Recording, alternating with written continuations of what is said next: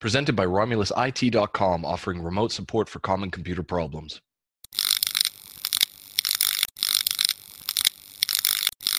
Landry.audio, listen, like, and subscribe. Today we are speaking with Grapple Arts founder and Brazilian Jiu Jitsu expert Stephan Kesting, uh, who can be found pretty much on every any avenue of the web if you're looking for assistance uh, building your BJJ game. He joins us uh, from his home in British Columbia, Canada. So, how are we today, Stephan? I'm very well. Thank you so much for having me on. It uh, it's uh, nice to be. It's amazing. Like I mean, the I was just telling my my kids, you know, else and like they can log onto the internet and search what do snails eat and they can have the answer five seconds and have this conversation with you you know literally on the other side of the planet and we can talk about a sport that was you know originally came from japan got mutated by some scottish immigrants in brazil and is now being practiced all over the world so it's it's, it's pretty cool it's uh we are the united nations or the united colors of benetton here on this podcast. So, uh, thrilled to be uh, here. Uh, it's, it's, very cool. It is, um, as we were saying before we, we turned on the mic and everything, um, while looking for you know building your game filling the holes for, for well for people that don't know who might be stumbling across this um, stephan's an expert, and I, I don't use that term lightly, uh, but knows Brazilian Jiu-Jitsu really well. And, and, we'll we'll go into that. And I guess talk a little bit about the origins, which is a, a, form of, of ground fighting. And Stephan's been doing this for a number of years, what we'd call an, an OG in a lot of respects. And he now posts a, a lot of videos outside of his full-time job to help people develop their game, which is uh, a sport in and of itself, and where a lot of people like myself were introduced to it came out of the origins of um, ultimate fighting or NHB or cage fighting, which was sort of a, a, supplementary component of how you do that sport. So that's probably a good place to start off the conversation in terms of um, just offering your own explanation in your own words when people come up and, and ask you and how you got into the game because i think we're probably starting to talk about the early 90s around that point wouldn't we. We're actually talking a little bit earlier because I remember. So in the late '80s, I was training a lot with uh, Danny Inosanto, and right. uh, Danny Inosanto's That's affiliate Lee, instructor. So Danny Inosanto, exactly, was one of the few people authorized by Bruce Lee to teach, and has also been responsible for introducing a ton of martial arts in North America. He helped popularize Thai boxing, brought mm-hmm. shoot wrestling into North America. He's introduced things like Indonesian Silat, the Filipino martial arts, uh, Uh, just a, a, a renaissance man of martial arts. And he started talking about, I want to say in the late 80s, he started talking about how there was this thing called shoot wrestling and shoot boxing. And yeah, punching and kicking was important, but when you looked at it statistically, most of the matches ended by submission on the ground. And at the same time, kind of the whole Gracie in Action 1, Gracie in Action 2 thing started seeping into public consciousness or at least into the consciousness of the people who were paying attention. And I remember getting bootleg tapes of Gracie in Action One. I was a starving college student, and it, I managed to get my hands on it. I must have watched that thing 50 times. And from the first Gracie in Action, my training partners and I figured out that if you're it's a fight, two things: a fight's probably going to go to the ground, and if it goes to the ground, you want to be sitting on top of a guy in the schoolyard bully position, which later we found out was called the mount. Yeah. And then uh, we we started training. We would go and I was training a lot of Kajukenbo, which is a hard kempo system. And uh, fortunately, the instructor there was very open-minded. He had no problem with us after class and uh, doing all the the Kajukenbo stuff of staying behind and essentially trying to reverse engineer jiu-jitsu. Right? We kind of knew that. Yeah, I, I'd done some judo, so I knew what a jujigatame, a straight armbar was uh, I've done some Japanese jiu-jitsu, so we kind of knew that if you twisted the wrist in certain ways, you could get a submission. I had long hair, like I had a big curly hair at that point, and we would just like be grabbing hair, gouging eyes, twisting fingers. You know, like I said, it was it was pretty uh, uh, low rent.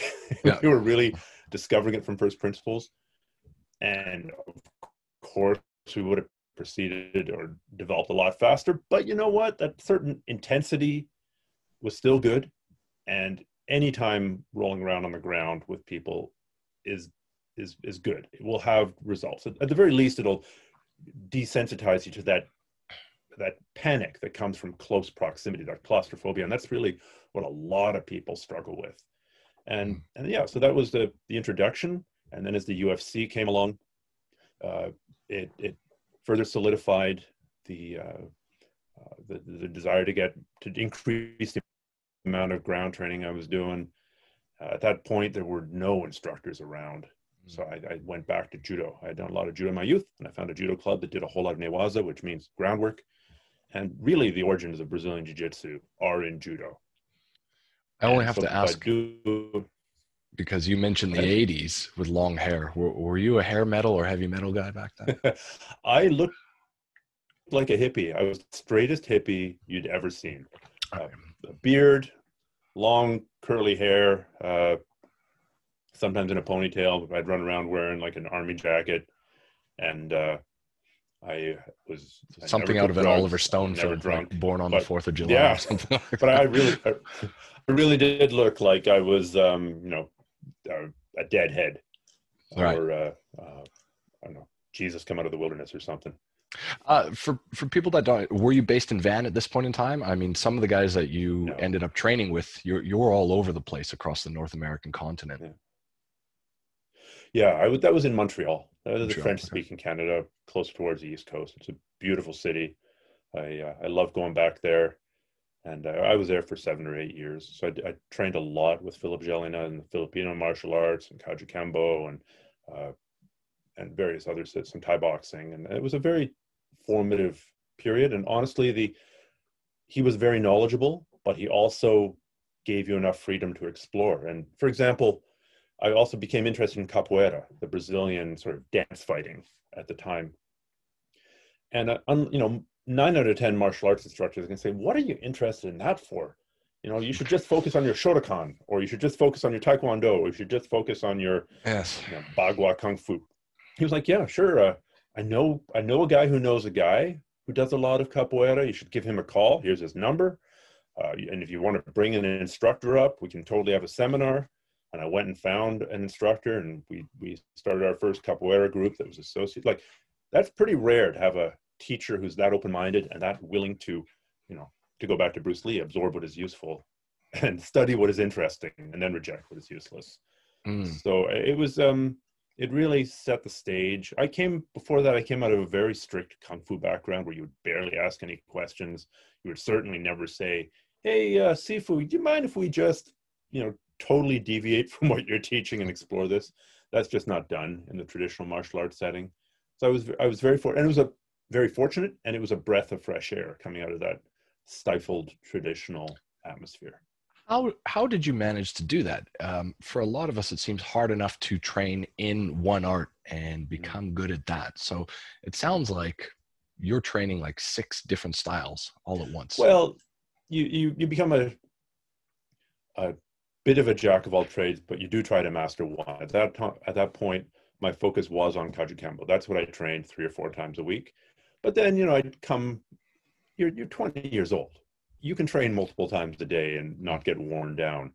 I was in university. I was working pretty hard for a university student, but really, compared to real life, it's still a pretty privileged lifestyle. So you know, I would. I'm sorry. Is that is that the occasional seminar? Kempo karate, like the the hard style, pretty much um, punching punching to the chest and kicking. Exactly. Yeah. Okay. Exactly. So we would start out a class with warm ups, and then basically we'd start. We then we take a big heavy medicine ball, which is basically a sandbag wrapped in packing tape, and one guy would lie down. You know, I would slam it into his gut as hard as he could twenty yeah. times, and you'd change, and then you'd, you know, one guy get in a horse stance, the other guy would side kick him, make, make him step back, and then side kick him again, and it it was mostly targeted just to the abdomen, basically the belly button. And thus, you know, you'd think that there wouldn't be much carryover there, but but there is. Just getting used to pain and discomfort and learning the right way to take a shot really helped. You know, it, it didn't make um, you know, it, it didn't make me knockout proof, but it, it began to break the correlation between, oh my God, I got hit, it's the end of the world. So, oh yeah, I got hit. You know, that, that sucks. Mm. So there was a lot of physical conditioning and uh, emphasis on on impact training. Was it good for you in the long run? I don't know. It was good for me in the short run. Um, the the Gracie in, in action videos. Uh, a few people have mentioned this, but again, it sort of predates my time because I I kind of recognize 93 is when it hit North America and everything, and Shooto predating that in Japan what do you remember about that period? Were they just promoting these through things like Black Belt Magazine, and what was the take up? Did people know that they exist, or was it still pretty underground even back back then in, in the martial arts circle? It was certainly pre UFC, but even more importantly, it was pre YouTube.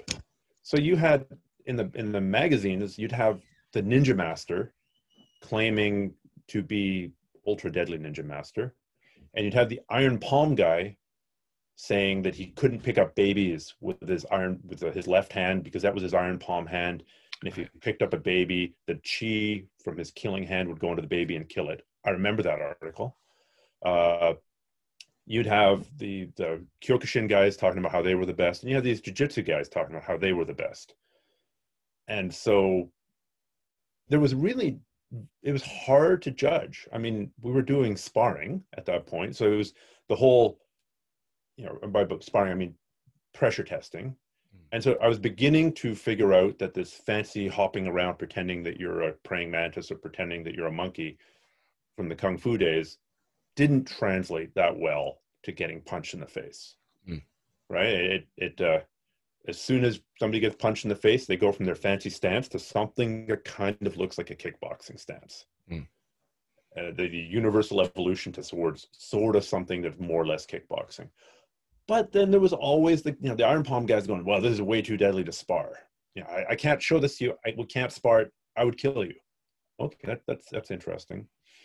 And at the same time, there were also the they, they were flogging the Gracie in action video, you know, VHS tapes. You know, like proof of the incredible, you know, deadly efficacy of the Gracie Jiu Jitsu. They were calling it Gracie Jiu Jitsu, not Brazilian Jiu Jitsu at that point. And so it seemed interesting and then a, a, guy came to class who who bought one of the tapes and we watched it and that really you know seeing is believing to a certain extent mm. and in the era before youtube you know we would we would trade vhs tapes. I had a bunch of you know vhs tapes of you know, capoeira. I would go and i'd find the national geographic special on capoeira and and have that on one tape. Uh, you know it the the amount of information and the speed with which information disseminates now is just astounding. I mean, if if you and I are grappling and and at a tournament and you figure out how to do a flying berimbolo to north oh, south choke. The breakdown right? start the Monday in the gym. Exactly. Yeah. Exactly. Yeah. The 24 hours will not go by before somebody else on the other side of the planet will be trying that. And if they hit it, then it's, it's undeniable is a bit of a strong word, but it's a pretty strong indicator that you're onto something. Mm. Well, we'll have lots of time to talk about how how the martial art has, has adapted. It's just um, when I watch all of your videos, you you, you always harken back to the old days, and that's why I'm uh, I'm really interested in exploring that and just understanding your journey of how you've come through it. Because um, a lot of us who who practice BJJ, we we are the true believers in a way that people mm-hmm. from other martial arts aren't. So I I just I want to take us to that point and then, and then talk about, you know, how you've sort of built a career in, in building a name there. So um, you watch these videos and, and at what point in time is it, because um, you end up moving over to Marco Soares's gym to, to train, I think, which is where you start. So uh, can you take me through the steps of, of, of how this comes to fruition? Sure. I had done enough. Okay, so 93 hit and uh, that was UFC one. I was very, very interested in what was going on. And then a few UFCs later, uh, Royce Gracie Triangle, and I, I, I'd been upping my ground game in the training that I was doing. Like it's clear that ground fighting is important. And then Royce Gracie fought Dan Severn. So this big, giant, 260 pound wrestler who had just suplexed the crap out of everybody. And Royce Gracie triangle choked him. And in that moment, I was like, okay, I don't care how practical it is to train this or not train this. I have to find somebody who teaches this. Mm. And so my first teacher was actually a blue belt, Przemek Dobczynski. He was a Polish guy, and he was basically the only blue belt. I think it was one of like two or three guys in the entire province who taught jujitsu. And it, blue belts were so scarce in the day that he would, on a weekly basis, take uh, an hour and a half ferry and a, basically an hour drive. So you'd take two and a half hours to come to Vancouver to teach for a couple of days. sleep in the gym, and then turn around and go back to Victoria, which is where he lived. That's how rare blue belts were. And, and a whole bunch of us flocked there because he was uh, he was the best teacher that was available to us. Now, to be fair, he was a very good blue belt. He was very analytical. He was a very skilled kickboxer as well. Uh, had some kind of North American title in one organization. So, not not a, a low quality blue belt, a very high quality blue belt, but still, uh, that was the most information that we had at the time. Also, we were doing something that we called uh, the Uncle Willie's Grappling Association. There was a super low budget restaurant called Uncle Willie's. Basically, it was an all you can eat buffet. All of us were starving students. And once a week, about 10 of us from different clubs, there were a whole bunch of Hapkido guys, there were some judo guys, there were some Kajukenbo guys. It was just a hodgepodge of people would meet at different martial arts clubs in the city, train together, and then go out for all you can eat Uncle Willie's. And really, it was like one of the guys would be like, I drove for three hours to Seattle and paid $200 for a private with a black belt there. And he showed me this one technique. And he'd come and maybe he would show you, maybe he wouldn't, or they'd play coy, like, oh, I don't know if I want to show this to you because they had just paid $200 to learn, I don't know, uh, an armbar entry or something. Yeah. And then there were the Panther production videotapes that were super low quality but still that was the only information that was out there and one guy would get them and then maybe like dole them out one move at a time it, it, was it was we were really grasping we were really trying to figure this stuff out on our own and uh, progressed from there to training with Przemek, the blue belt and then eventually also started training i kept on training with him for years but also training with marcus Soares who was a brazilian jiu-jitsu black belt from the carlson gracie lineage who came up from rio to British Columbia. So it, it was compared to now, right? Now you, you basically go to any city and in oh, it's North like America. a McDonald's. There's one within Yeah. six Oh, exactly. blocks of the next one. Yeah. yeah. If you took an air, a bow and arrow you, and knew which direction to fire, you could probably hit five Mm. of them. So it, it was a very, very different situation, and it, people were much more greedy or much more protective of their knowledge. Right? You'd Mm. go to a, a class, you'd get armbarred a whole bunch of times. You'd you'd ask the teacher, "Well, how do I not get armbarred?" And his answer would be like, "Grow shorter arms." because really, what he was trying to do was to sign you up for a private class in which he would teach you for a hundred dollars yeah, of course. armbar defense. Right? It, was it was a very different world. I'll say the other big difference about back in the day, it was much more connected to the idea of fighting and Yes. MMA. Yeah very And much so. basically, you thought you would have to like throw down to represent the art at the drop of a hat. So I, I think that's become somewhat decoupled. People talk about old school and new school and what's the origin of new school and what are I'll say that was that's one big divider, right? There, there was a generation of guys who came up really thinking about how to use this in MMA. If you were training in jiu-jitsu, probably there was a guy in your club who was going to fight MMA. Probably you did no boxing at all, and your training for you know training for MMA would be like rolling in t-shirts. Mm. uh, That, But- that era was still prevalent when I got into it in late 2003, 2004, at least in, in Calgary where I was. This this idea that you know we don't tap even if the arm breaks. We you know we don't tap in a fight, and you're a representative of your gym. You don't need to know any Insanity. stand up. You have to just dou- double leg and, and get it to the ground. I, I remember that area pretty well when it was still NHB. I mean, as a basic strategy for somebody who's in a street fight and where engaging with somebody's a good idea, the basic idea of duck, close the distance, clinch or double leg takedown, pass their guard, get to the mount, Still take works. the back, choke them out. I think It's still perfect. a pretty damn good strategy. Yeah. And it's it's amazing how under pressure, like the the various psychological triggers for the person on the receiving end of that, it, it still works, right? Like Hmm. if we're fighting and we're really upset, you're probably going to try and take my head off, probably with your right hand. I mean, if you watch Hmm. enough street fight videos, that's probably 60% of the attacks, right? It's not the only thing. Sometimes you see a spinning back kick, sometimes you see a headbutt, sometimes you see a, a jump spinning reverse spiking elbow or whatever. But most of the time it's the big right hand. So the basic idea of covering your face, level changing, stepping in and either clinching or shooting a double Yeah, I mean, it Oh, might I- not work in MMA as well as it used to because guys are now training specifically for that. Mm. And the basic street strategy might not work if a guy's, you know, extensively cross trained in MMA. But against the average untrained fighter, man, jiu-jitsu still works really, really well. And it works much faster than, you know, you can you can put it into action in real life much faster than many other pure martial arts.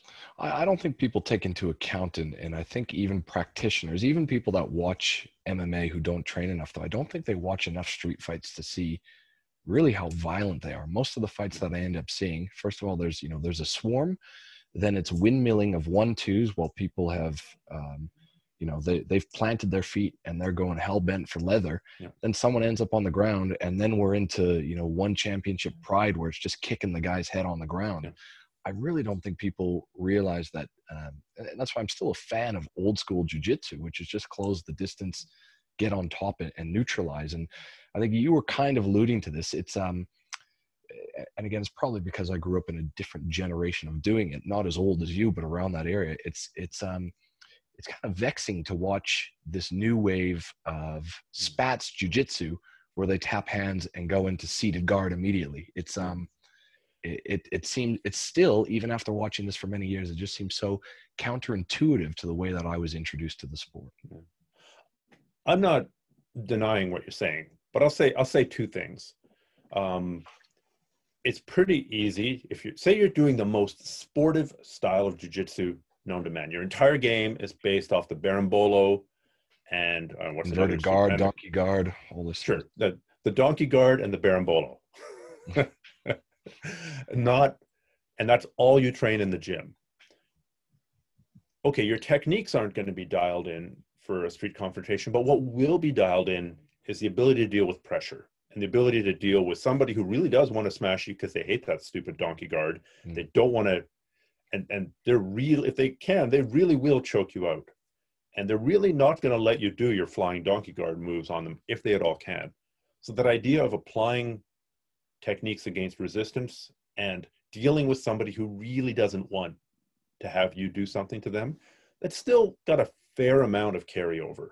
I mean, if I had to choose who's going to win, and that is, I don't know, Jeff, no, this is a ridiculous example because he's so bloody good, but Jeff Glover, founder of the. Donkey Guard. So let's say he's been doing jiu-jitsu for 20 years versus some guy who's only been practicing the most deadly killing moves. He's only been practicing eye gouges oh biting the throat of course and biting the groin. I'm going to choose Jeff Glover. of course yes So I, I think training against resistance is the most important thing. It's the training method is more important than training techniques. Now, of course, the tech, you know, if Jeff Glover just trained, you know, stuff that is more dialed in for the street, he'd be even more effective. But hmm. I don't think Jeff Glover's going to have any problems on the street. And then secondly, say you're doing a sportive style, right? You're you're you like your De La Riva guard and you like your ball and chain sweep where you're taking the sleeve and feeding it through the guy's leg and then grabbing the lapel and wrapping the lapel around the guy's head or you know not a super self-defense oriented system it's pretty easy to calibrate yourself. A couple times a year you or your really your teacher should make you put on bag gloves go on the bottom. The guy on top put in a mouth guard and the guy on top tries to hit you. And very very quickly your body will calibrate to okay that didn't work. I'm not saying punch the guy's teeth down his throat but you know pop Sure. it 20 to 30 percent and just recalibrate your stuff for what works in the street and then you can go back to berimbolo because you're doing the hard work already you've Mm. done the hard work which is bearing the pressure getting your timing right getting the conditioning to keep on going and going and going learning to grip fight i think it was uh, on my podcast i did once did an interview with ryan hall Yeah. and we at that point people thought the end of jiu-jitsu had arrived because 50-50 guard was like people hadn't figured out the counters to it yet so 50-50 guard was just seen as purely a stalling position. Hmm. right? You you would get a point or you get an advantage and you put the guy in 50-50 and hold him there for the end for the whole entire match. You probably remember that kind of moral panic. Well what's jiu-jitsu coming to? Right? We're we're done. It- we've reached the end of the evolution. 50-50 guard is is the death of jiu-jitsu. And ryan hall pointed out quite correctly that from a self-defense perspective if somebody's trying to punch you in the head if you put them in 50-50 guard, they're not going to be able to punch you in the head no more. Mm. You've, you've taken this sportive stalling position and turned it into a position that could allow you. I mean, if the guy's a knife or a gun, it's a different situation, of course. And I think that that's a training for that is a whole nother level. But this very, very sportive position is a very powerful, uh, you know, sometimes to win in a street fight, you just need to stall. It's Right? yeah, the cops are coming, your wife's coming with a shovel, uh, or maybe the other guy's buddies are coming with a shovel, but uh, you know, you don't have to kill the other guy to win. You just have to not die. Well, I even tell No. uh, I tell that to my guys in in training. A, a lot of the newer guys, oh, you know, what do I do in half guard on the bottom, or in mount? And I go, well, it's BJJ. There's no striking. Gather yourself for a second. Try to get on your side and stall. If we, you know, if we've got six rounds of five minutes and you're already tired by round two, I'm like, you got to learn to to ease up and, and know when to when to hit the gas and when to hit the brake when you're rolling. For sure.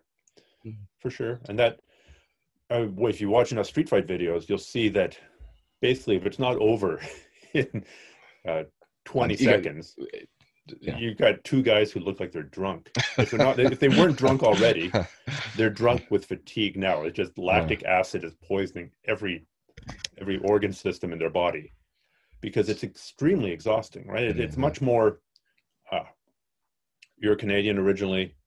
I'm a Canadian. It's much more like hockey fighting, right? Like grab the jersey, Awesome. and it's not like let us engage in fisticuffs and oh, I'm slipping your jab and I'm setting you up for this. With no, it's like you grab the guy and you hit the guy as many times as you possibly can, and probably I don't know, you're throwing like 20 punches in 10 seconds, and that's exhausting. Yeah, and then someone comes and breaks it. It's it's very much like that. Um, so what's uh, if we go back to that time, you know, um, Mhm. Soares comes in. I kind of uh, d- did you notice a wave of because the sort of the first wave of instructors into North America were the Brazilians. So did you notice sort of a point where they all just sort of sh- showed up, started opening up their gyms, as you said, they sort of go for for the private to build the club, and and I guess out of that, how long did a wave of of you know domestic black belts take? Yeah. Yeah, it was definitely a period where if you were Brazilian and you had a jiu-jitsu black belt and or any kind of world title, which really or any kind of Brazilian championship, you were pretty much guaranteed an income. Mm. Because you could go and even if you weren't the best teacher, even if your pedagogy wasn't that good, even if uh, you weren't even that nice a human being, you could still Yes. uh, get a following just because you were a Brazilian Jiu Jitsu black belt. Um, I'm trying to think of when the, uh, I mean, realistically, the, the first crop of North American domestic people opening schools was probably five years later because at that point it was still possible to open a school as a, even a blue belt. Mm. Certainly as a purple belt, for sure a brown belt. Maybe around 98 And- or, or period around Yeah, in around then. Mm. Um, and uh, I mean, I got my black belt New Year's Eve, uh, 1999. Okay. That is that right? No, that's not right. 2006. Sorry, New Year's Okay. Eve 2006. Um, that's right. I remember the New Year's Eve part because my buddy got my and one of my main sparring partners had gotten promoted a couple of days before, and I was like, mm, I knew I was going to get it. I was like very happy to get it on New Year's Eve. That way, he couldn't say he'd got it a full year ahead of me. Yeah, He right. say he'd gotten a couple days ahead. I could already see where the where the angle was coming from and where the jibes were going to. So I was extremely relieved. Um, were there guys? Uh, so even like when I started in, in Calgary, I trained under a guy named um, Alex Hockey, or might, people might know him as uh, Alex Roke, who runs BJJ Fight Okay. Team there, and he was a, he was a, a blue belt under. I think his original instructor was went by the name of nickname of Esfija. Um, but either way, you know, everyone knows sort of um, uh, Gracies and Machados, who are really still Gracies, or I guess the cousins of them. Uh, did Luta Livre come in as well, or was it pretty much just you were either Machado or Gracie, or or what do you sort of remember of them? You know, uh, I guess introducing themselves to North America. Yeah. There wasn't as strong a Machado presence in Vancouver initially. I think I'm trying to think of when there's a guy called John who went over to them eventually. Um, yeah, I mean, I, I remember I, I'm of that era when you could neck, like originally, you could neck crank in competition. I remember being offered Can a three month tuition. talking more of? and, and can openers or the stocks from Okay. catch wrestling or uh, i remember marcus offering a free month of tuition to anyone who could pull off uh, a neck crank the, the, the basically from knee mount you pull the guy up you weave your arm under his far armpit and then you sit out to the stocks Okay. and i remember trying my best to pull this off in competition and i i, I won with something else but I, I didn't i didn't get that free month uh, there was no such thing as reaping of the legs there were no real requirements about your gi. They could be any size, really. Uh, it really was the Wild West. I'm trying to think of other things that were legal then. So reaping was legal. Uh, there were no rules around, uh, you know, the types of takedowns you could use. You know, head inside, head outside didn't matter. You mentioned that because back when I had the old Atama gis, I'd be able to pull off the Ezekiels with the gi a lot easier. Yes. And now everything that you know the the the sleeves around them are they're, they're like two inches thinner where you can barely get your fingers in and they're you know inch and a half down from the wrist which makes it virtually impossible and that you know clearly is where that onset of that the sort of slicing version of that seems to have come from Yeah. I had a friend who was an Ezekiel specialist who ordered extra large sleeves just just for that. And I went and took my gi and got it modified because I didn't want people grabbing my gi. And I actually got a version of the gi where basically there was it was like a sweater. There was no room at the wrist at all. yeah right Like it like I said, it was the Wild West. Um, the rules would change. Uh, it, it's not it's not jujitsu, but I remember going to an MMA competition. This was right around UFC five or six. Do you remember the UFCs when every different UFC would have different rules? Like in this well, one, they'd be could- moving it from state to state, trying Yeah. to keep it legal and also trying to get people to uh, appear. I remember that. So one would be like you can wear wrestling boots. Next one you Mhm. can't, or something along those lines. and there was one I want to say UFC five or six where uh, you weren't allowed to punch, but and you'd be fined twenty five dollars if you punched. So basically, Open it hand. was like Is this Yeah, because they open hand hits. Right. But really, for a twenty-five dollar fine, like most of the guys said, "Screw it! I'm just going to take the eat the twenty-five dollar fine and knock the Yeah. guy out with my fist." So I went to an MMA event in town at that in that era, and uh, you know there was a friend of a friend was fighting, and uh, I, I hadn't ever seen it live. It was the first live MMA event I ever went to, but I was there early, and I was there for the entire rules meeting. And the rules meeting went like this: you know, quote, "Okay, guys, basically total UFC rules." End quote. So you had you had guys going in there thinking they weren't allowed to punch. You had guys basically trying to do pankration, like palm heel strikes. Yeah. You had other guys punching. You had other guys elbowing. You had other guys headbutting. Uh, you had one guy who knocked his opponent down right at the edge of the ring, stood on the guy's neck with one foot, grabbed the bottom rope, basically deadlifted himself, and then started stomping on the guy's temple with his other foot. so WWF, literally. Yeah, but trying to kill the guy. Right. So, uh, it so- just goes to like a, there was no unified rule system there was Yeah. no agreement and and you know the, the rules in the ufc were changing so rapidly that like okay guys basically total ufc rules doesn't mean anything at all like uh, so back in that that period, then because you're talking about this era and, and you're in Vancouver, did you ever run into or train with guys like Dave Beneteau then?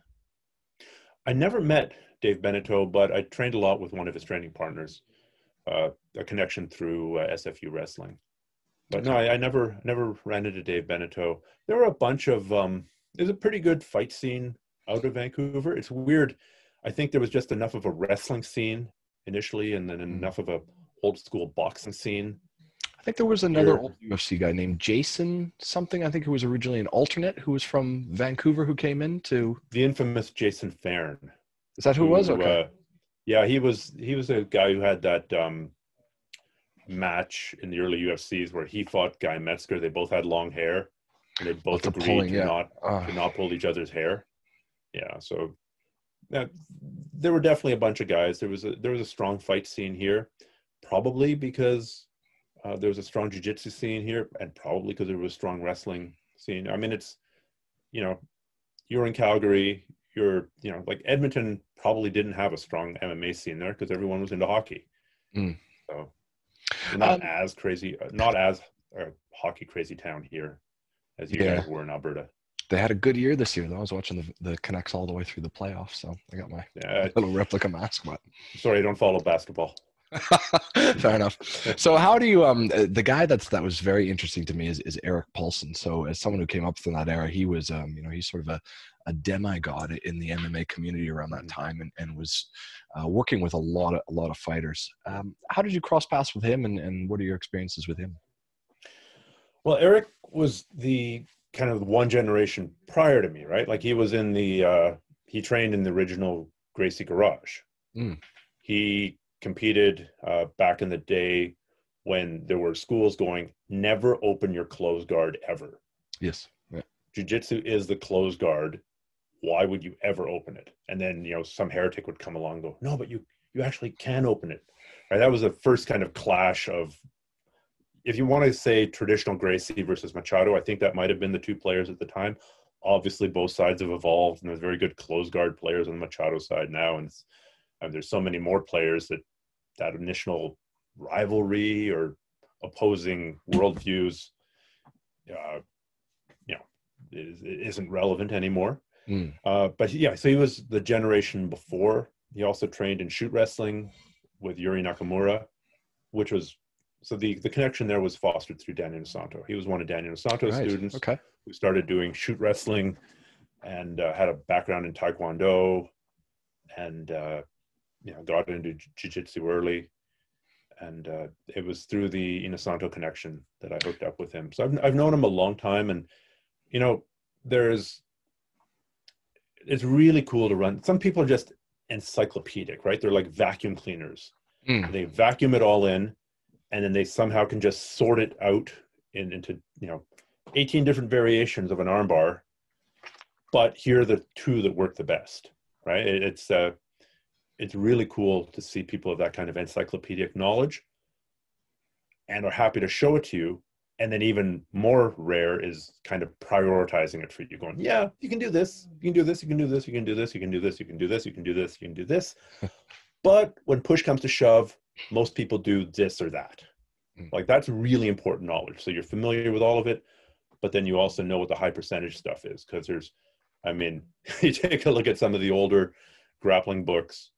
Uh, there's a lot of low percentage stuff you can do that'll work once or twice, right? The the idea of high percentage, we we know the arm bar is high percentage. If you and I are grappling, and I see that you're going for an arm bar on me, there's a pretty damn, and I, I I recognize it. There's a pretty damn good chance you're still going to finish that armbar.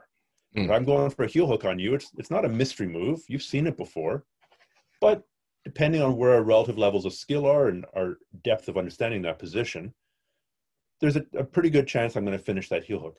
Now, if we're going for like I don't know an obscure aikido wrist lock uh, that I'm trying to catch, as we're both you know starting on the knees, bump and shake, or you know slap and bump, and then I go for a wrist lock. If I catch it once on you, we could spar for another 10 years and you're never, it. ever, ever going to let me catch that again. So, which one is high percentage? Well, clearly the armbar. I mean, not to say the wrist lock isn't fun, because if I did catch that, I would lord it over you till the day we died. But it's not, it shouldn't be your bread and butter. It should be like one of those things you pull out of the hat occasionally as a party trick. And, and people are, if, if you see it at the black belt level in elite competition, right, at, at the Mm. nationals or the, the Pan Ams or the world championships, you know one of two things. Either that guy is a total genetic freak and can do things that nobody else can, or he's doing a reliable technique that he's hit thousands of times in sparring and now hitting it against somebody else who's also very good. And that's a pretty good measure of what a high percentage technique is. one of the um as i mentioned to you so, so my instructor who i train under is anthony Perosh, and one time when we had him come by the gym uh, to do some seminar work now that i don't live in, in the city we were doing some nogi work and he he came up with a statistic and i don't know where he pulled it from but he was saying that ultimately in the game it's like oftentimes the same mistakes end up being made even if you're a beginner to an expert. And the, the way that he pointed this out he said pulled out a statistic somewhere and said in ADCC matches, um, when someone moves to turtle or goes to their back, maybe out of side control, out of a desperation when, when they can't bridge out. He goes, that move still ends up being something like, you know, 40 to 60% of the finishing submissions that you see where they take the back and end up getting the rear naked choke. And it was, it was just a fascinating statistic that he presented that mm-hmm. they, it still ends the same way oftentimes from when you're, you know, blue, purple, or brown, that once you hit sort of a plateau or level of exhaustion, you end up making the same sort of lazy escapes that that cause your demise in a role. I found it fascinating. Yeah, and that kind of I mean, sometimes that stuff is driven by the rule set, right? Yeah, of course. Uh, if let's just say that if judo had, um, I love judo, and I think judo groundwork is great. I think it's got one, a couple gigantic flaws. Number one, they don't allow enough different kinds of submissions. Number two, going to turtle or going belly down is considered an escape. Whereas I think if I if we're in a judo context and I put my hooks in, that should be considered a pin. Mm. That should be considered a pin the same way that Kesagatame is considered a pin, the same way that side control or what they call the Yoko or the mount or Tate Shihogatame is considered a pin. And if I pin you in judo for 20 seconds, I win. Mm. So I think there the rule system drives a behavior that's not very combative, right? In judo, uh, a very common escape is to roll to your belly, grab your lapels, burr your neck, and then try to hang on for the next five to 10 seconds. Yeah. And you'll get stood up. It's totally valid within that sport, and people have won world championships by using that strategy, but it's going to develop bad habits combatively.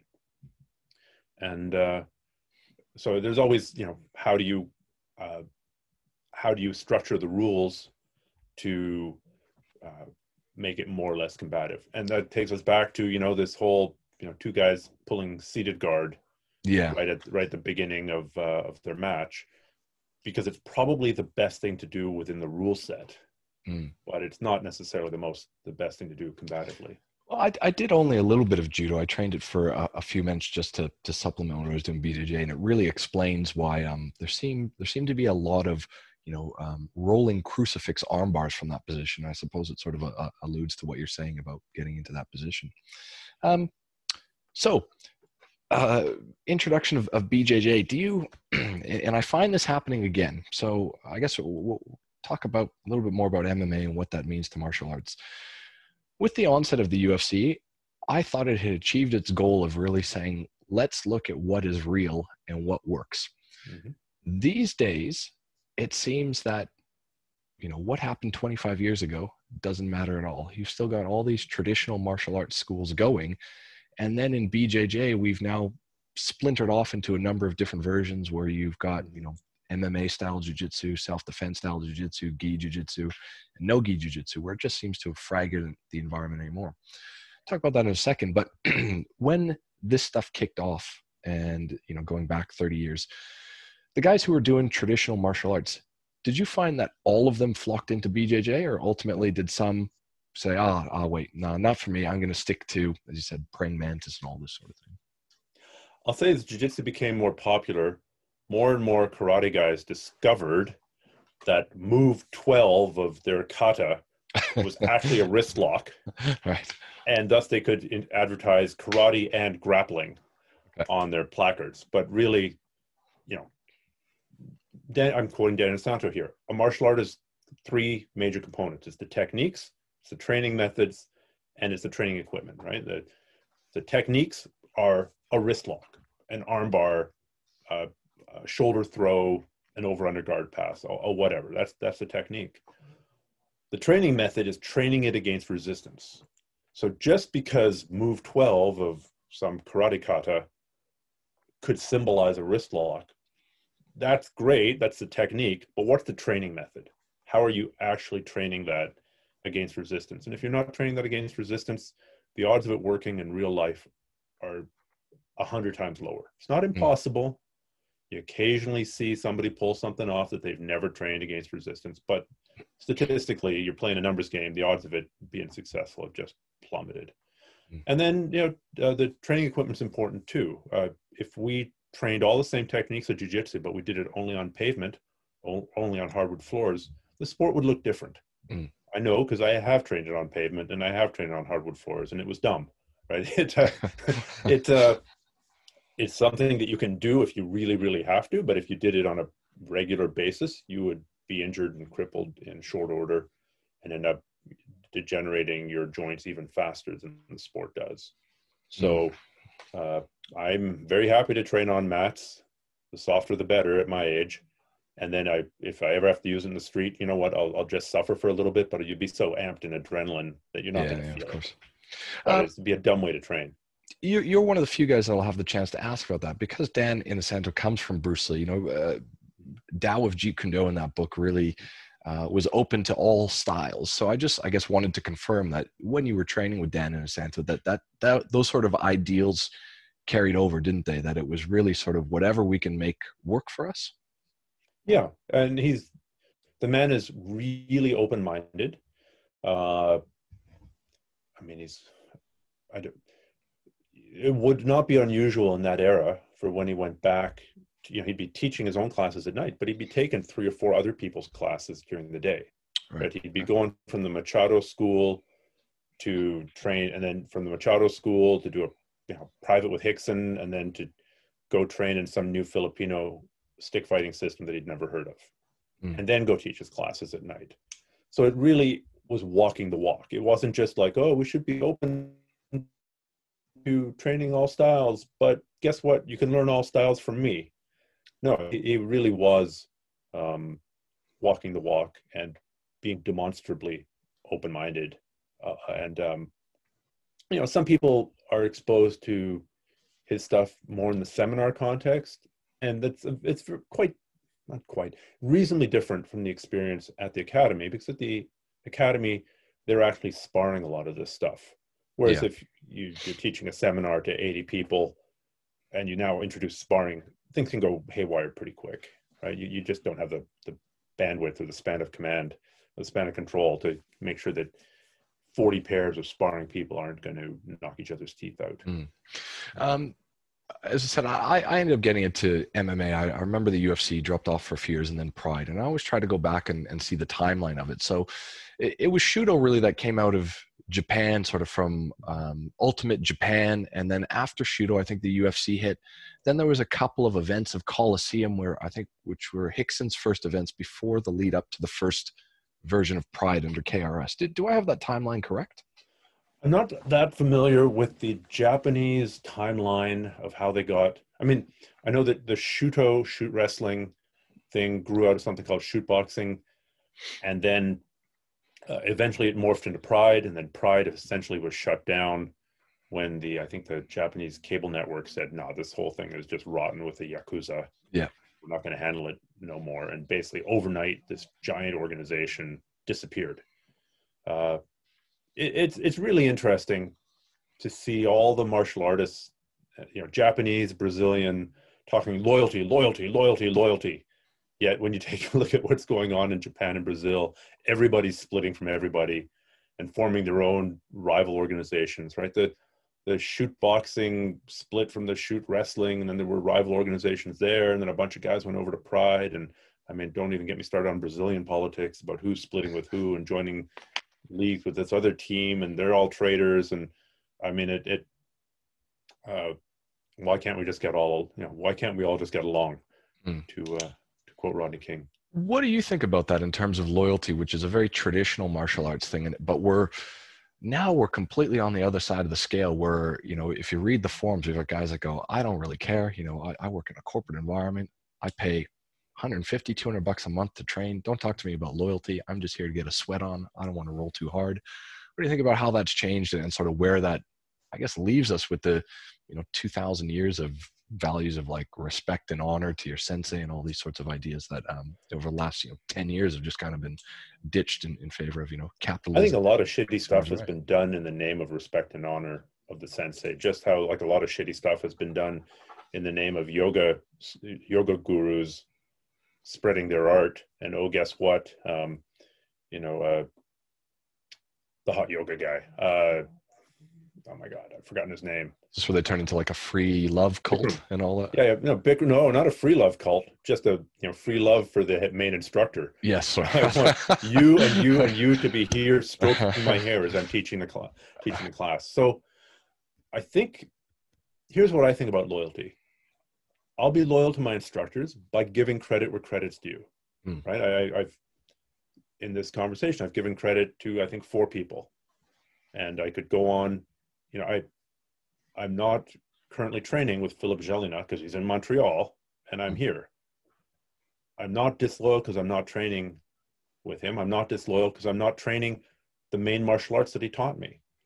Yeah. I'm loyal because I'm saying, you know, I'm I'm giving credit where credit is due, and uh, and passing that, you know, sort of paying that forward or uh, or acknowledging that. Um, I'm not training that much Filipino uh, martial arts these days, which is of course what Dan Inosanto is known for. Um, uh, but I'm I'm paying homage to the parts that I really t- take away and the parts that I really use. Also at the technique level, if you show me, uh, if I learn a really cool leg lock setup by watching Josh Barnett, Mm. okay, it's okay for me to teach that. I just have to say, I got this by watching Josh Barnett. It's not like I am the font of all you know wisdom that there ever is and that there ever You has do a really good job of that, be. though. Your your videos always introduce or say, "Hey, I saw this one," so uh, Yeah. you always give credit where it's due. I find. I, I think that's that's kind of an important um, take on the loyalty thing. I mean, ultimately, a martial arts instructor is somebody who, a jujitsu instructor is somebody who can show you how to break somebody's arm more efficiently and Mm. choke somebody unconscious. They're not an expert. You know, you sh- you shouldn't go to them necessarily for medical advice. Maybe they have a little bit more medical knowledge than the average right. person. Let's take the conversation there because we were talking about it uh, about the uh, bro science that infects jujitsu and the cult of conspiracy theory, where um, you know, I- I'm I'm a, a relatively center right leaning person, but Okay. I can see a lot of this stuff for for what it is. Um, I mean, I guess we may not be as involved in in other communities of any other type, but this sort of thing uh, is perpetually involved in our sport. What do you think about it is that, that sort of attracts these uh, ideas or personalities? I wish I knew. I used to think that things like jujitsu would act, would on average be less prone to magical thinking and conspiracy thinking just because I'm not going to, if you tell me this is the best armbar setup that there's ever been, I'm not just going to take your word for it. I'm going to go test it. Mm. And so that emphasis on empirical testing, which really the whole art is built around, I thought that this would somehow translate to a more skeptical uh, approach to you know flat earth stuff Mm. or uh, you know lizard people controlling the earth. Or uh, covid was created in a chinese lab to assassinate president trump so that you know by the jews right? Or, or whatever the crazy conspiracy is. I used to think that jiu-jitsu would be more immune to that. Uh, sadly i think that's that hypothesis was incorrect. I think there's so much bro science and so much uh, conspiracy thinking. I think those are also different things. I think bro science is different from conspiracy thinking. Bro science is kind of taking uh, complex ideas and something that kind of worked for one guy medically or you know to get jacked. I started taking this Megaplex 5000 and dude, if you take that and you drink a gallon of milk a day, you're going to make it to 280 pounds with abs. That's kind of more what I look at as bro science. But it's it's not a very deep understanding of the the science. It's it's kind of invoking science without a deep understanding of the the scientific underpinnings of that idea or bro stats, right? Bro statistics. Uh, taking a look at um, I don't know serological test data without understanding how that serological test data was gathered Yeah. right I, I, so it's, it's kind of a surface or superficial appreciation of science the conspiracy stuff man it, it's it's really cutting close to home i have one theory and that is that uh, conspiracy thinking is more prone in the various industries that are more heavily affected by COVID precautions, right? So, yoga studios, obviously heavily affected by COVID, already prone to woo woo thinking.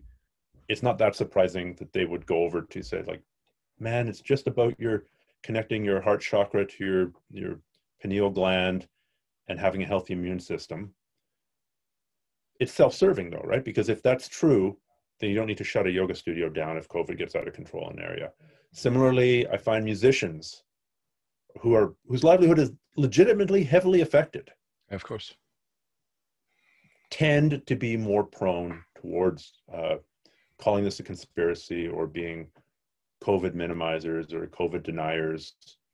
Um, and same thing for jiu-jitsu. I mean, it's undeniable that like this has affected, especially in parts that are heavily hit and areas that have taken heavy precautions, have disproportionately affected jiu-jitsu studios compared to say, I don't know, outdoor boot camp, mm. right? A, uh, or a running clinic, or the kiteboarding community, or the canoeing community, or the snorkeling community, right? Those, yes. So they, the snorkelers have not been as affected by this as much as the jiu-jitsu guys. So it's not surprising that they as a community and especially the teachers would gravitate more towards the interpretations that would allow business to continue as normal. That's sort of current that, that's, events. That's a theory. I don't have data on that. That extends into um, moon landings and flat Earth and stuff. But I guess well, I, you know, we're, think, we're not a conspiracy talk show by any means. So yeah, I I mean that's pretty easy to explain. I think some of the big names we'll call him Eddie. I'll name it Eddie Bravo has been pumping conspiracy theories for at least a decade, and Joe Rogan has enabled it. Right? He he mm. may not believe. I don't know. I forget. I can't keep track. He doesn't think the Earth is flat. He does think space exists. I think he thinks the moon landing was faked.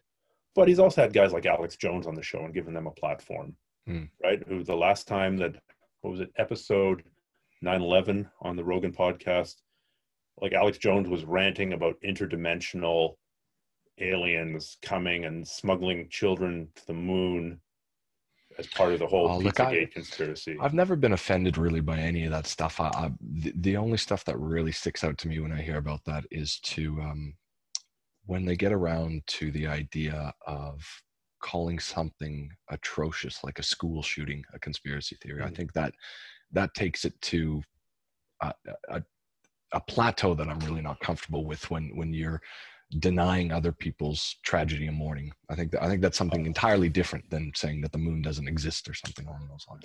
Yeah, I, I think there are definitely some theories have greater and lesser implications for harm.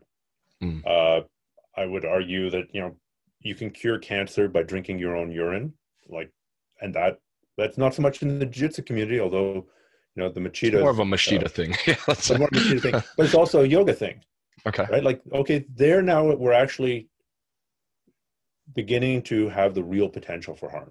Mm.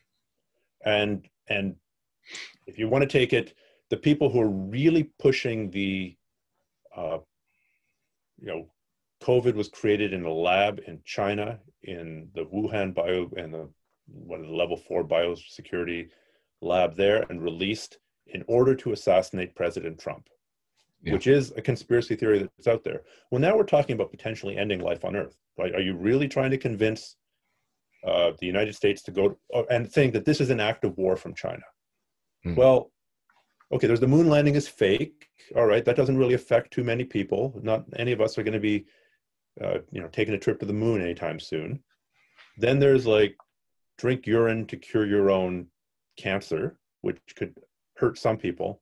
And now we're talking about a theory where, in theory, I mean, you're promoting war between two gigantic nuclear armed superpowers. Yeah. Right. If enough people, if enough people, oh, how did I, oh, serious? As I'm talking about conspiracy theories, my phone starts, you know, Siri activates Listening my phone. In. Yeah, to let the NSA know. Yeah. right. So that that is, you know, I look at that and I'm like, oh my God, like the geopolitical implications here of you know, do we yeah. really want to ramp up tensions between the United States and China right now? And when people who are running for Congress, I think it was a, a wannabe congresswoman who, who I saw tweet that. Like this is that gets to be really serious. Mm. So it's you know maybe the moon landing is a gateway drug, and just gets to uh, kind of Oh, look, there's there's truth and merit in it, though, and and I'm not talking about the conspiracies themselves, though, but I certainly recognize the way that there's more and more manipulation through mainstream media, and so I can understand how people are just deciding to tune out completely. What they end up getting out of that after the fact, I think, is is entirely different. But I sympathize with the fact that every time I turn on the news, and I'm halfway around the world, I'm in Australia. Mhm. Every, Trump is on the television 24 hours a day, and there's nothing, Yeah. nothing but everything that he's possibly done bad. I, from, you know, they may look at this idiot eating with a knife and fork today, and I'm just like, this is not news. So I, I can understand how Yeah. people are, you know, jumping off that. But as I said, where they end up from that, I think is really the problem these days. Yeah, I, I mean, uh, everyone's talking about the social dilemma, right? The uh, that new Netflix documentary, where basically it's pointed out that Facebook makes money. Facebook doesn't make money if you log on to Facebook and it's like, hey, everything's groovy today.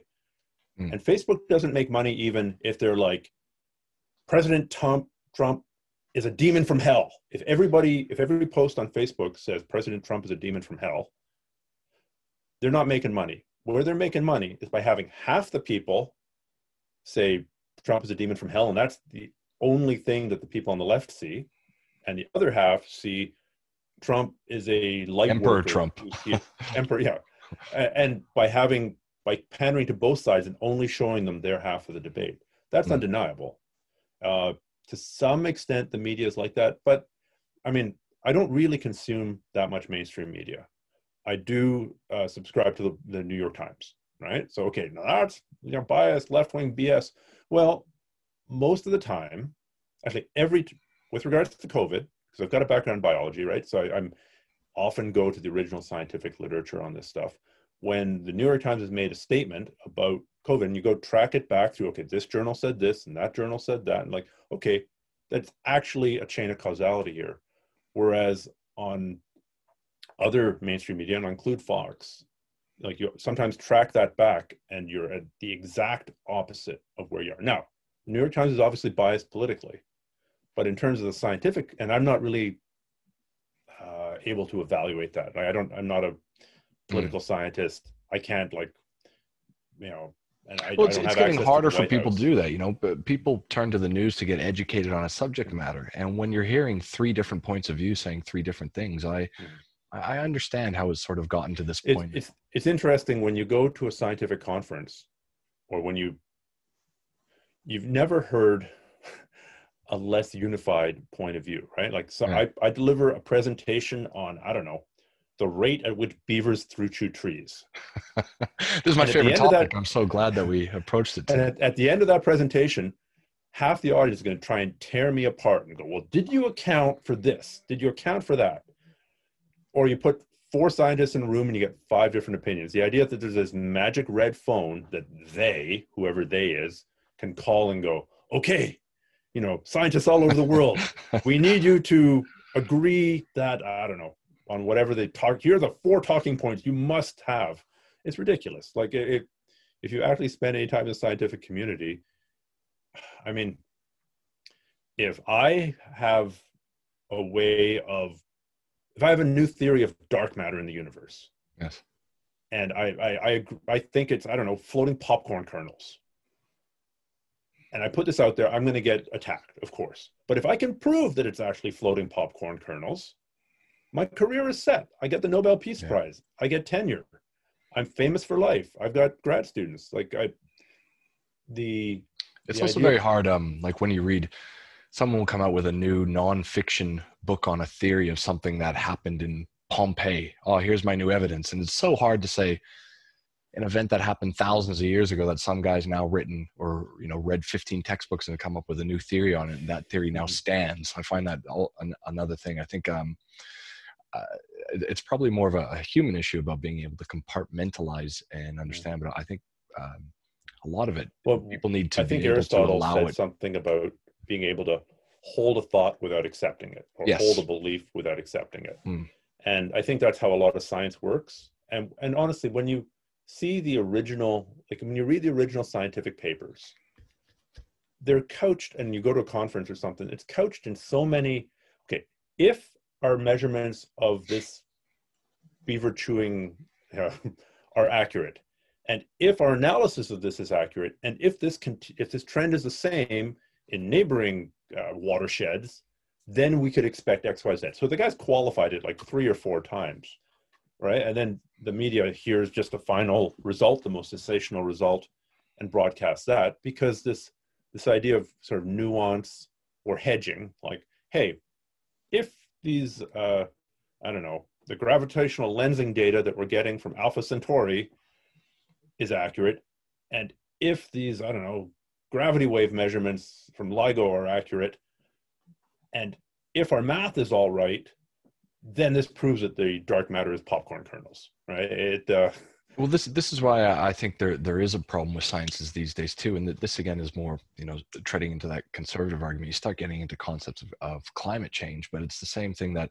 you know in order to continue their research, they're dependent upon funding. So there, there's already a conflict of interest, I think, a, a lot of the times with this, and it begins, as I said, you know, if if you're already working eight to 10 hours a day, you expect just to be able to gather some information. I, I, think it becomes a hard ask of people to then say, here's 10 pieces of news. Now go out there and disseminate it again for yourself before you come up with an opinion while they're working, you know, 40 to 60 hours a week. For sure. Doesn't stop people though. Doesn't. Does, and Doesn't. Uh, I mean, you see some of the stuff that's being shared and like the headline is in direct conflict with the article. So you know they didn't read the article. Well, I was even going to say you you've made the assumption that beavers exist in your paper, which is yeah, exactly. so yeah. you know. Um, yeah. Well, look, uh, let, us let's, let's kind of wrap it up and get back to martial arts here. Uh, so, do, do you still do stand up? Uh, this is one of the things that I notice with a lot of people as they transition to BJJ. That becomes their one and all because it, it is pretty all encompassing. And I find a lot of people and other guys uh, online, like uh, jujitsu and stuff who post that they kind of end up giving that up completely to, to become rollers?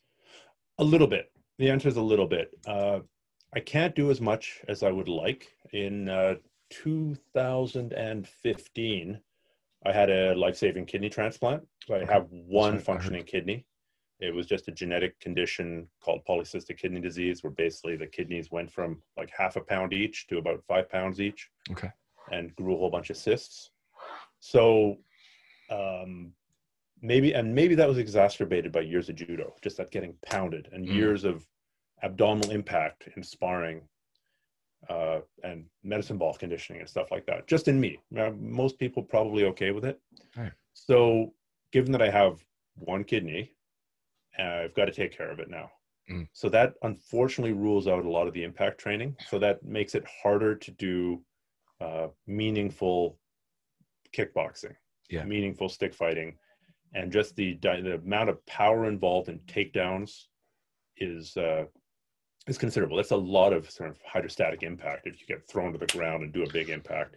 And so, I, I on the on the ground, I'm grappling, mm. and and you know pressure testing on the standing. I've done a lot of that in the past, and I'm trying to do just enough of it to keep it alive but also, you know, I would really rather not go through the process of a second kidney transplant. So the answer is no. But if I had my druthers, I would be doing at least some of that. I think as a martial artist, it's important to be well rounded. Mm. As a martial artist, yeah, you can specialize, you can be a ground specialist. But like I said earlier, a couple times a year, you should put on the bag gloves and let or let somebody punch you from the from the top. Essentially, if you're on the bottom, anybody can win a fight from the top. So go on the bottom, try and let them punch you. Mm-hmm. And you should do basic takedowns, right? You should have a single leg, you should have a double leg, you should have an ankle pick, you should have an arm drag to the back and a couple ways to take the guy down from there. And that's just off the top of my head. Uh, you should know how to, you know, the basics of boxing. You don't have mm. to be a, you know, a Lomachenko, but you should be able to throw a jab, you should be able to throw a cross, you should be able to throw a hook, and you should be able to close the distance. You just need to and be a Ricardo Arona. Of... Sorry? A Ricardo Arona, just a whopping one two to close the distance. Yeah, yeah. I, some some's better than none. Uh, you should also have a basic understanding of, of weapons. Again, you don't have to be some kind of you know Filipino martial art artist with a stick whipping all around, but you know you should know how to how to throw a powerful angle one, a powerful angle two, how to crash, um, how to grapple with that stick. And I would even make an argument that if you're a martial artist, you should know the basics of firearms. I don't think you need to go down the absolute like gun nut route unless mm-hmm. that's really what turns your crank. I think most people go down the gun nut gun nut route have the opposite problem, which is that they have nothing else other than that gun. Yeah. Often, including fitness. Mm. Right. So they're probably they're, they're I've I've always said the best martial art is to learn how to sprint. Yes. Mm. And I'll say that the odds of getting attacked killed by an attacker in Australia and Canada and most parts of the United States are pretty low. Mm. Therefore, your odds of you're most likely to be killed by heart attack, stroke, and cancer. So I think sprinting is a totally valid form of self-defense, but even long, slow sessions on the elliptical or on the rowing machine are also a form of self-defense because it's going to cut down greatly on your chances of dying a heart attack and stroke. Right? Mm-hmm. It might delay it by another 10, 15 years. And so, and has a great benefit on your martial arts. I, I want to start wrapping up because I'm sure you're probably getting tired of this chat and want to do other things today. But um, just just to sort of get to where we are, I mean, do you? Since it started out, there's now a lot of you know for guys that are actively practice, practicing. It's less jujitsu and it's more grappling. And what I mean by that is that you should be integrating, um, you know, uh, freestyle, Greco-Roman wrestling, elements of judo, um, there's other things that have started to pop out of the woods, uh, like catch wrestling, that, that are now mm. popping in. We're getting this debate. Do you do you consider it Brazilian Jiu Jitsu these days, or how do you sort of see what we're doing now as an art? Hmm. Well, I mean, there's so much evolution all over the world that I, I still call it BJJ, but honestly, when you take a look at the uh, a lot of the no gi tournaments, uh, it, it it's pretty distinct looking. So I, I, think it's too soon to say. Um, I'm ten, yeah, if I look at what I've written recently, I've often used BJJ and jujitsu. So that's that's two different terms, right? One is leaving out the Brazilian part, and the other is BJJ just because by habit. So I don't know. Um, I think it'll be really interesting to see where the sport goes. It's it's kind of a a Cambrian explosion of different uh, of different if the dinosaurs exist, if the yeah. Big Bang exists. Oh, good lord! Kill me now. yeah, yeah, the fossils were put on Earth to uh, to test your faith. Correct. Um, I'm going to get majorly sidetracked here.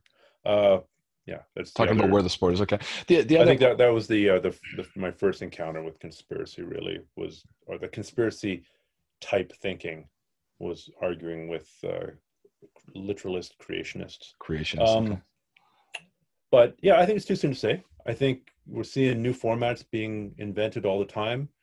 Uh, we're, we're it's a it's a rapid evolution. You know, there there, there is a, a split happening, right? It used to be that the guys who would win ADCC were all the jiu-jitsu guys who trained with a gi. That was definitely the pattern for 10, 15 years. And I think that pattern is beginning to fragment and that we're beginning to see specialists, right?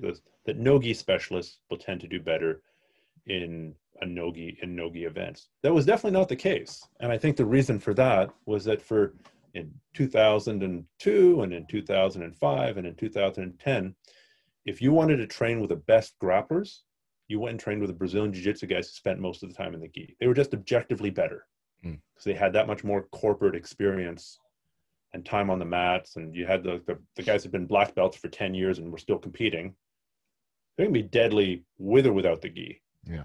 So you'd go and train with the gi just because that's where the highest level of training partners were. I don't think that's true anymore.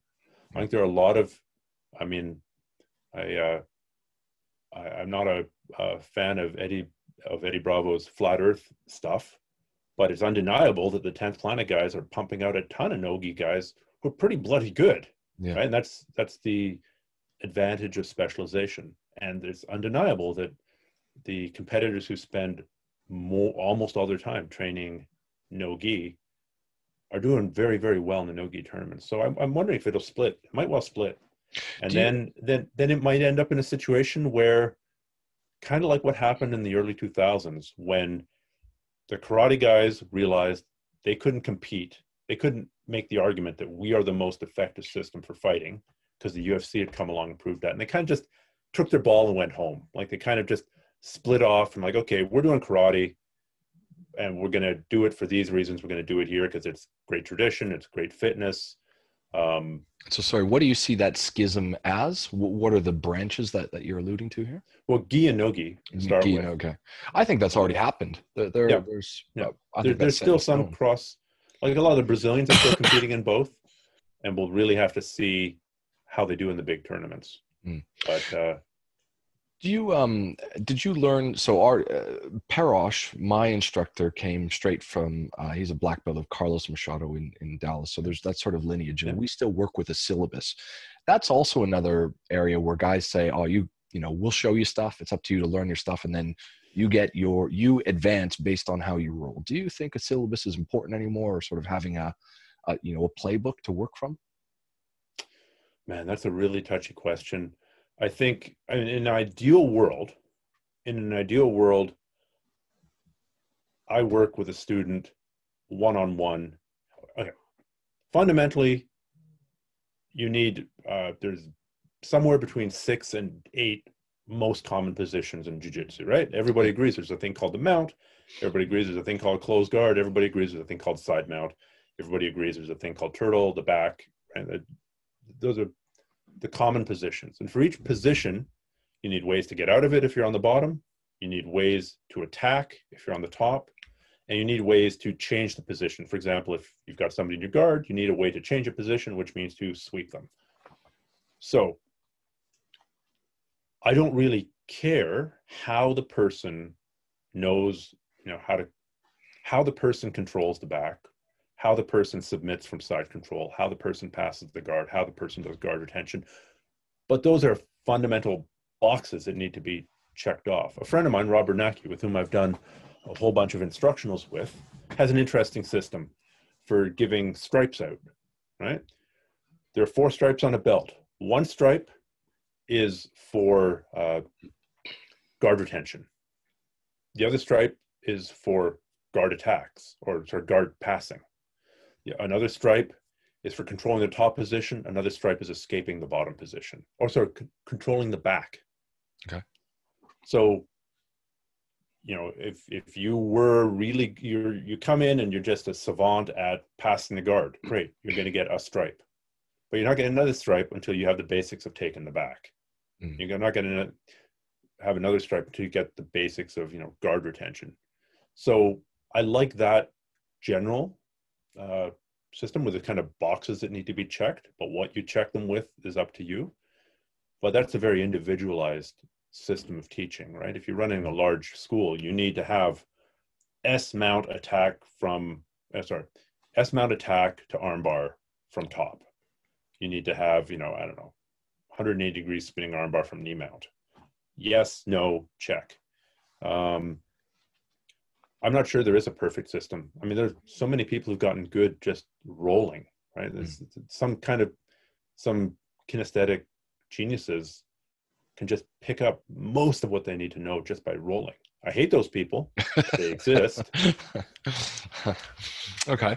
Um, you've got a new book out as well, so um, and program. So for people that have listened this far, they're going to know who you are and, and hopefully want to buy your products. So let's talk a little bit about the products that you've got in market. And the other thing that I wanted to ask you is, um, you know, with downloading everything, is is there a shelf life to products these days where you're sort of forced to say, uh, you know, everyone sort of has a series of instructionals that they continue to push out to make sure that they're relevant and, and current, I, and I assume have something to market.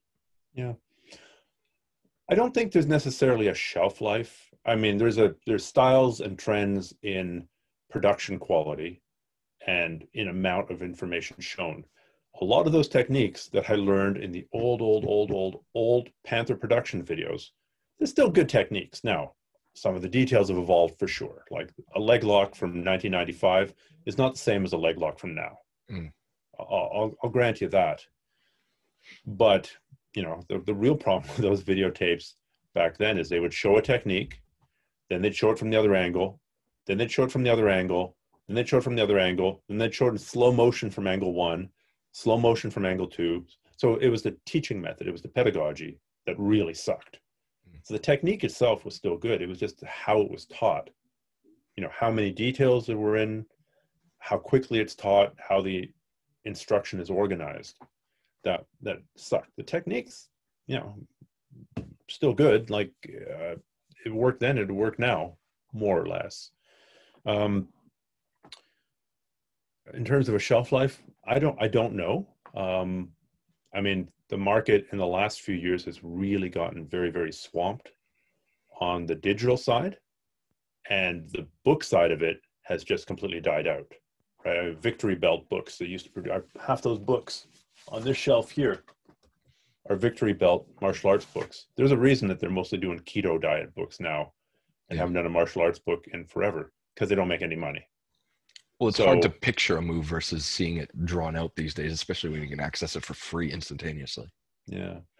I think there are advantages to books. Number one, I like reading them. Number two, I like owning them. Number three, if I see a move in video, I don't know, say it's a YouTube video, say it's a YouTube video of how to do a triangle choke from the half guard. And I watch it, now I understand it, and now I want to go drill it. I, it would take me another eight minutes to watch that video again. Mm. Or if it's in in 13 pictures in a book, I can review it much quicker. So I like the video paired with the book because it kind of it's like a more like a checklist, a visual checklist of like here are the eight steps you got to do. Oh, okay. Um, so that's I, I like I like the combination. I think there still is a use for books, but trying to convince people that um, books have a use is kind of a losing argument now. Um, I mean, I, I I don't ever want to move homes again. Just the, the pound, the, the the number of bloody books I would need to move, and the number of bookshelves I'd need to move is is sick. It makes me it makes me feel slightly sick to my stomach. Well, That all being said, I did just publish a book with Brandon Mullins. It's called Nonstop Jiu Jitsu. I've been calling it the uh, BJJ Book of the Year, which is easy to say because I don't think there have been any other technique books published this year. So, um, and it, it it took six years to put that together, which is kind of, you know, I can shoot if I know if I'm working with somebody who knows what they're doing and they've got a game plan, you can shoot an instructional pretty quick. But that that was a six year journey to get the editing in that book correct, and it, um, it, it's it's a it's a work of art, I think, and it's a it's a work of love because uh, you're not doing that to get rich. But anyhow, if it, it's doing really well on Amazon, check it out. Nonstop Jiu Jitsu.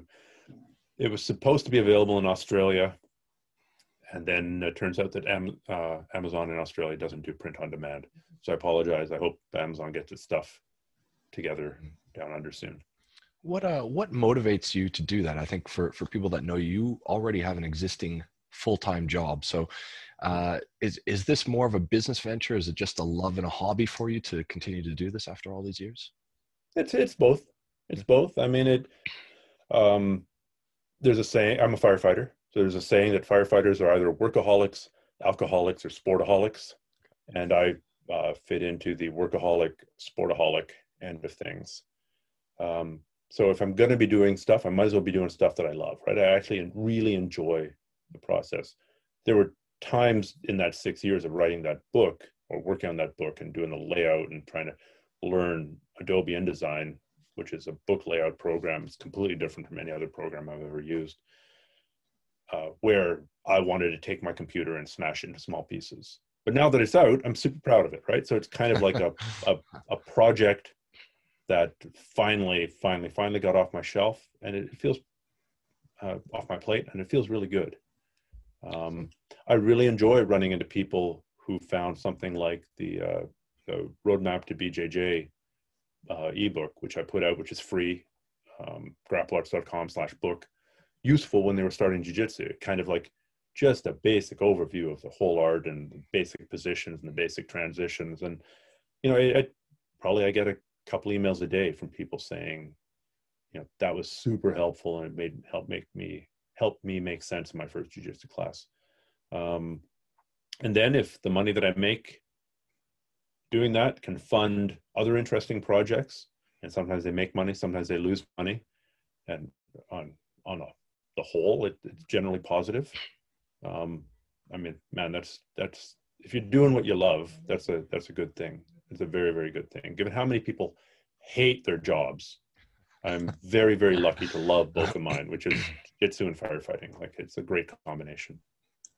Excellent. Well, I think that's a good place to leave it. I think we've been going for about 90 minutes or thereabouts. So, um, look, thanks very much for speaking with us. It's, uh, Okay. it's, it's always cool to be able to speak to people remotely and, and hopefully we get through this thing and, uh, Yeah. maybe we can chat again. See, yeah, or or even train in person. Wouldn't that be cool? I get, I get back home once every year, year and a half. I was there last time. I think it was December. What year are we in? 2018 is the last time I was back. So, um, Okay. but we were in van. So maybe. Well, we'll we'll see when the when the this vaccine can't come soon enough. Yeah. So, Awesome. All right. Thanks so thank much. you. Jesse. Cheers. This episode is brought to you by Romulus IT, offering fast, affordable remote support for common computer problems, including troubleshooting, health checks, virus removal, and software support. Visit romulusit.com to get your computer back on track.